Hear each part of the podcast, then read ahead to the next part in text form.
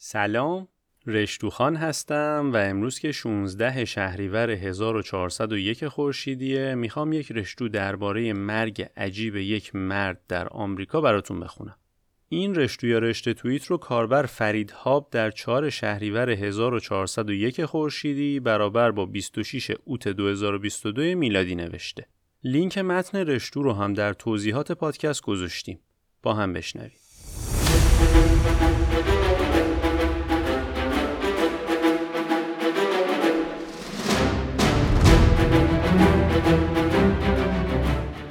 در کنتاکی آمریکا جایی در دل جنگلی که چند کیلومتر از آسفالت دور میشه و یک مسیر خاکی داره یک گورستانی وجود داره که درختای زیادی اون رو پوشونده. روزی خانواده ای رفته بودن اون سمتا برای دیدار مجدد با قبر بستگان که از دور دیدن ظاهرا یک مرد سرتاپا لختی از یکی از درخت آویزونه.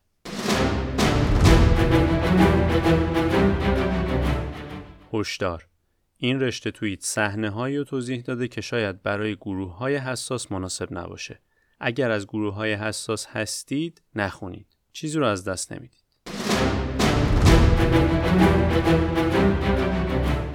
سال 2009 بود. این گورستان جای خیلی پرتی قرار داره و اهالی محل میگن اگه هر وقت اون طرفا کسی رو دیدین حتما اسلحه دم دستتون باشه چون جای جالبی نیست. آقای جری ویور که با خانواده رفته بود اونجا همیشه اسلحه همراش بود. چیزایی دیده بود تو اون جنگلا که هیچ وقت بدون اسلحه اونجا نمی‌رفت. یک وانت قرمز رنگ اونجا پارک بود و آقای جری و پدرزنش اسلحه‌هاشون رو در آوردن و از دور محل رو پاییدن. چیز خاصی دیده نمی‌شد جز یه جنازه که ظاهرا بسته بودنش به درخت. خانواده رو سوار ماشین کردن و زنگ زدن به پلیس. خودشون هم تا اومدن پلیس جرأت نکردن که نزدیک جنازه بشن. یک ساعتی طول کشید تا پلیس برسه و با اومدن پلیس آقای جری هم دل و جرأتی به هم زد و نزدیک جنازه شد. وحشت کرد. دست و پاهای اون مرد لخت با نوار چسب خاکستری رنگی به هم گره زده شده بود. تیکه پارچه قرمز رنگی هم توی حلقش فرو رفته بود. کارت شناسایی اداری مرد از تکه چسبی از کلش آویزون بود. روی شکمش بزرگ سه حرف F E D نوشته شده بود. جنازه کمی به جلو خم شده بود و یه نایلون مانندی دور گردنش بود که اون رو به درخت بسته بود. تنابی هم گردنش بود که از بالا به درخت متصل بود. جز جوراب هیچی تنش نبود. پلاک ماشینش رو بررسی کردن. ویلیام سپارکمن 52 ساله کارمند اداره آمار صحنه انقدر وحشتناک بود که آقای جری برای هفته فکرش درگیر بود. پیش خودش فکر کرد این مرگ برای نمایشه. کسی با این مدل کشتن این آدم خواسته ادهی رو بترسونه. کاراگاه 28 ساله‌ای به اسم دونالد ویلسون به محل جرم اعزام شد. رسید و جنازه رو خوب وارسی کرد برای جزئیات. دید که چهره مختول خیلی در همه و از گوش سمت راستش هم خون اومده. حد زد شاید با چوب بیسبال حسابی کتک کاری شده. بعد دید چسب دور پاش حسابی سفت و محکم بسته شده اما چسب دور دستاش شلوول بود. عجیبتر این که یه تیکه چسب از بالای سر اسپارکمن اومده بود و عینکش رو روی صورتش نگه داشته بود. اطراف جنازه هیچ رد ماشینی نبود. دیدن تنابی که وصله به گردنش تناب درازیه که در فواصل مختلف گره خورده. حد زدن شاید چندین بار بازو بسته شده تا جای مناسب پیدا بشه. تو ماشینش هم گشتن چیز خاصی نیافتن. معمولا گنگسترای منطقه پس از همچین کاری ماشین رو آتیش می‌زدن ولی این سالم بود. روی پروندهش نوشتن مرگ مبهم که به مرگهایی با عامل نامشخص اطلاق میشه. سه حدس می‌شد زد. یا خفگی اروتیک بوده تصادف یا قتل بوده با به تناب کشیدن طرف و یا فرد رو جای دیگری کشتن و سپس آوردن اینجا و پس از مرگش از درخت آویزونش کردن. هیچ سر نخی پیدا نکردن. نقل قول آدمای محلی این بود که شاید با گنگ های پخش مواد گلاویز شده و اینطوری کشتنش تا عبرتی بشه برای بقیه. یا بعضیا می‌گفتن شاید جایی یک در اشتباهی رو باز کرده و از اون جایی که خلافکارای اون منطقه دوست ندارن کسی سر از کارشون در بیاره گرفتن این بلا رو سرش آوردن. برگردیم به صحنه جرم پلیس تا صد متری جسد رو به دنبال جزئیات گشت چیزی پیدا نشد نصف شب شده بود ماشینش انگار قارت شده بود کلی کاغذ پخش شده بود تو ماشین داشبورد و کنسول باز شده بودن و صندلی شاگرد افتاده بود جلو از قاضی مجوز گرفتن که برن خونش رو بگردن. صبح ساعت 6 تیمی از پلیس رفتن جلو خونش. کسی خونه نبود. در رو باز کردن و رفتن تو. خونه نامرتب بود اما نشون نمی‌داد که کسی به زور واردش شده باشه. کامپیوتر و اینا نداشت اما یه سگ داشت تو خونه که کنارش چند بسته بزرگ غذا بود. اما در کل چیز دندونگیری پیدا نکردن. جسد رو تحویل پزشکی قانونی دادن. دکتر پس از بررسی جسد دلیل مرگ رو خفگی اعلام کرد و گفت خونی که از گوشش اومده به احتمال زیاد ناشی از عفونت حشرات بوده که رفتن توی گوش جسد. کبودی هیچی نداشت و گفتن انگار کسی بهش دست نزده. انگار قبل از بسته شدن بیهوش شده یا مرده بوده. از اونجایی که سپارکمن کارمند دولت بود FBI رو هم خبر کردن که شاید اونا چیزی بدونن. هیچ اثر انگشتی روی بدن جسد هم نبود. انگار قاتلا خیلی وارد بودن و دستکش داشتن. یکی دو روز بعد سر و کله پسر اسپارکمن در اداره پلیس پیدا شد و با یه سری مدارک که با خودش آورده بود.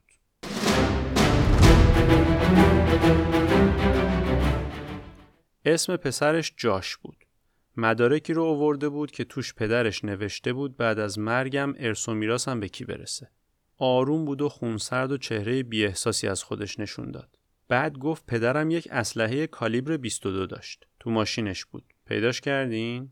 پلیس نه لپتاپ، نه کیف پول، نه اسلحه. هیچی پیدا نکرد از تو ماشین. به پلیس گفت پدرم سرطان داشت که البته دو سال پس از درمان خوب شده بود. پلیس دوباره خونه اسپارکمن رو گشت. اونجا یه تیکه بزرگ پارچه پیدا کردن شبیه همونی که تو گلوش باعث خفگیش شده بود. پلیس هم پس از بررسی جزئیات زندگی جاش فهمید که ارتباط خوبی با پدرش نداشته و مدت هاست از خونه دوره. جاش اما بچه خود اسپارکمن نبود. وقتی جاش دو سالش بود اونو اداپت کرده بود. یعنی به سرپرستی گرفته بود. عاشق بچه ها بود و بخشی از زندگیش هم شغل پیشاهنگی رو داشت که بچه ها رو این ور ور می بردن. مادر و اطرافیان اسپارکمن جاش رو مزنون اول دونستن.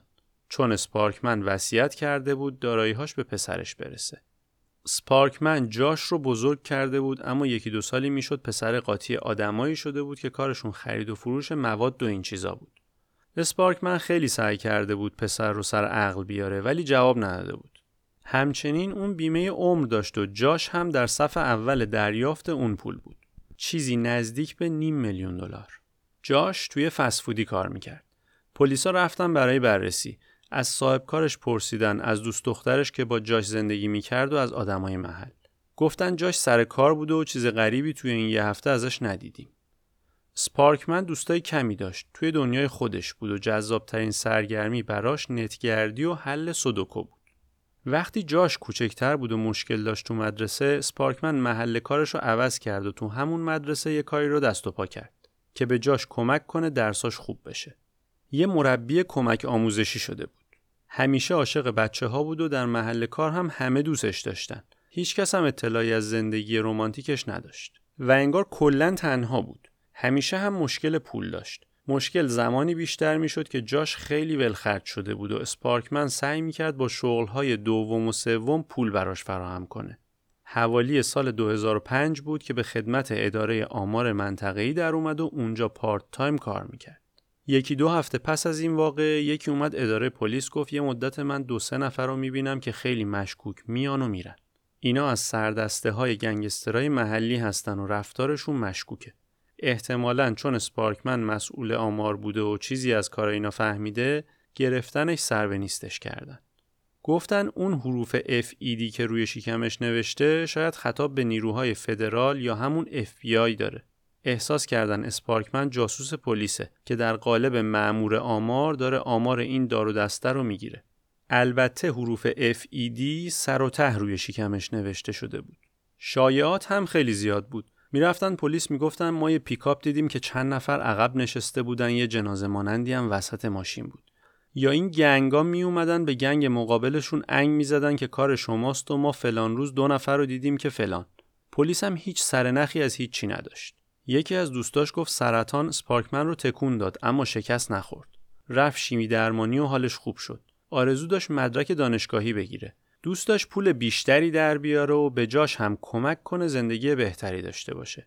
همه چیز نشون می‌داد سپارکمن یک آدم خوب بود و چرا باید کسی اونو بکشه.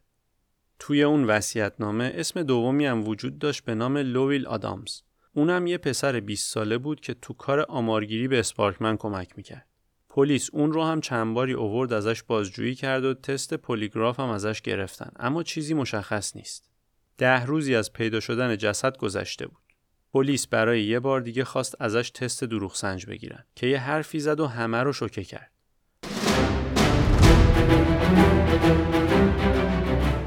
گفت من چیز دروغی تا به حال به شما نگفتم اما یه چیزایی رو هم به شما نگفتم. حقیقتش اینه که سپارکمن چند باری با من راجع به خودکشی حرف زده بود. گفت یه ده روز قبل از مرگش به من گفته که مریضیش برگشته. سپارکمن به لویل گفته بود که من دیگه طاقت و تحمل درمان رو ندارم. داروام دیگه جواب نمیدن و نهایت ممکنه تا چند ماه دیگه زنده باشم. یه جایی رو توی درختها پیدا کردم که می‌خوام اونجا خودم رو حلقاویز کنم. گفته بود تناب خریدم و می‌خوام چند تا سیلند به خودم ببندم و از درخت آویزون بشم. نقشه اسپارکمن این بود که صحنه رو طوری طراحی کنه که وقتی پلیسا می‌رسن همه به این فکر کنن که کسی اونو کشته. برای همینم بود که لپتاپ و کیف پول و خیلی چیزای شخصی دیگه رو یه جا دفن کرده بود که کسی پیداش نکنه. صحنه قتل رو طوری ماهرانه چیده بود که انگار کسی اون رو کشته. به لوویل گفته بود چند باری تست کردم که خودم رو با کشیدن کیسه روی سرم بکشم.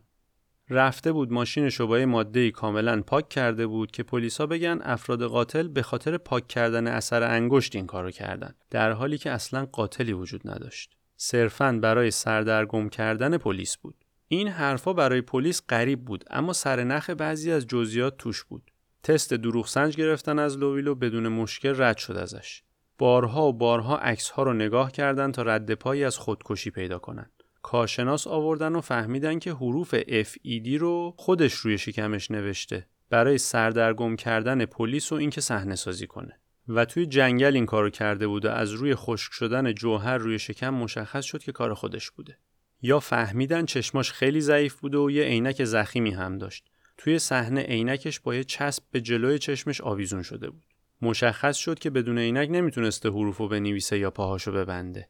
برا همین عینک اون شکلی چسبونده بود به سرش که تا لحظه مرگ جلو چشش باشه. بدون عینک نمی‌تونست مراحل رو پیش ببره. تحقیقات پلیس یک ماهی طول کشید و از آدمای مشکوک بارها و بارها تست گرفتن. همه چیز به این ختم می‌شد که تمام این کارها صحنه سازی بوده. اسپارکمن ناامید که داشت بی پول می‌شد و رویاهاش داشت فرو میپاشید تصمیم به کشتن خودش گرفته بود. اینطوری پول بیمش به جاش می‌رسید و اون می‌تونست زندگی بهتری داشته باشه. پول بیمه در صورت تصادف و های این شکلی فقط به جاش می رسید نه مرگ بر اثر بیماری یا خودکشی. خواسته بود به عنوان آخرین کار خودشو بکشه تا پولی به جاش برسه. دکترها هم پس از تشریح جسد گفتن که نشانی از برگشت بیماری نیست. ترس از برگشت بیماری، فشار مالی، ناتوانی در تأمین هزینه های جاش، فروپاشی رویاها و آینده خودش باعث شده بود چنین نقشه‌ای بکشه. پلیس بالاخره پس از چند ماه طی یک کنفرانس کیس رو خاتمه داد. گفتن قتلی در کار نبوده، خودکشی بوده و البته بیمه پول خودکشی رو پرداخت نمی‌کنه و نقشه اسپارکمن بیچاره به باد رفته بود. مرگ هم به دلیل خفگی بود. تناب رو انداخته بود دور گردنش، یه پارچه گذاشته بود دهنش و دستاشو بسته بود. پس از گذاشتن پارچه توی دهنش چسب بزرگی روی دهن و بینیش زده بود و خیلی سری دستهاشو هم بسته بود. دلیل شل بودن چسب روی دستاش هم همین بود. تو همین ثانیه ها یه جا نفس کم آورده بود و تموم کرده بود. سپارکمن از دنیا رفت و البته نقشش اونطور که می‌خواست پیش نرفت. این خلاصه ای بود از گزارش مفصل و بلندی که جزئیات زیاد داره و اینجا لینکش رو می‌گذارم. شما هم اگر دوست داشتید می‌تونید متن و منبع اصلی به زبان انگلیسی رو در سایت theatlantic.com بخونید.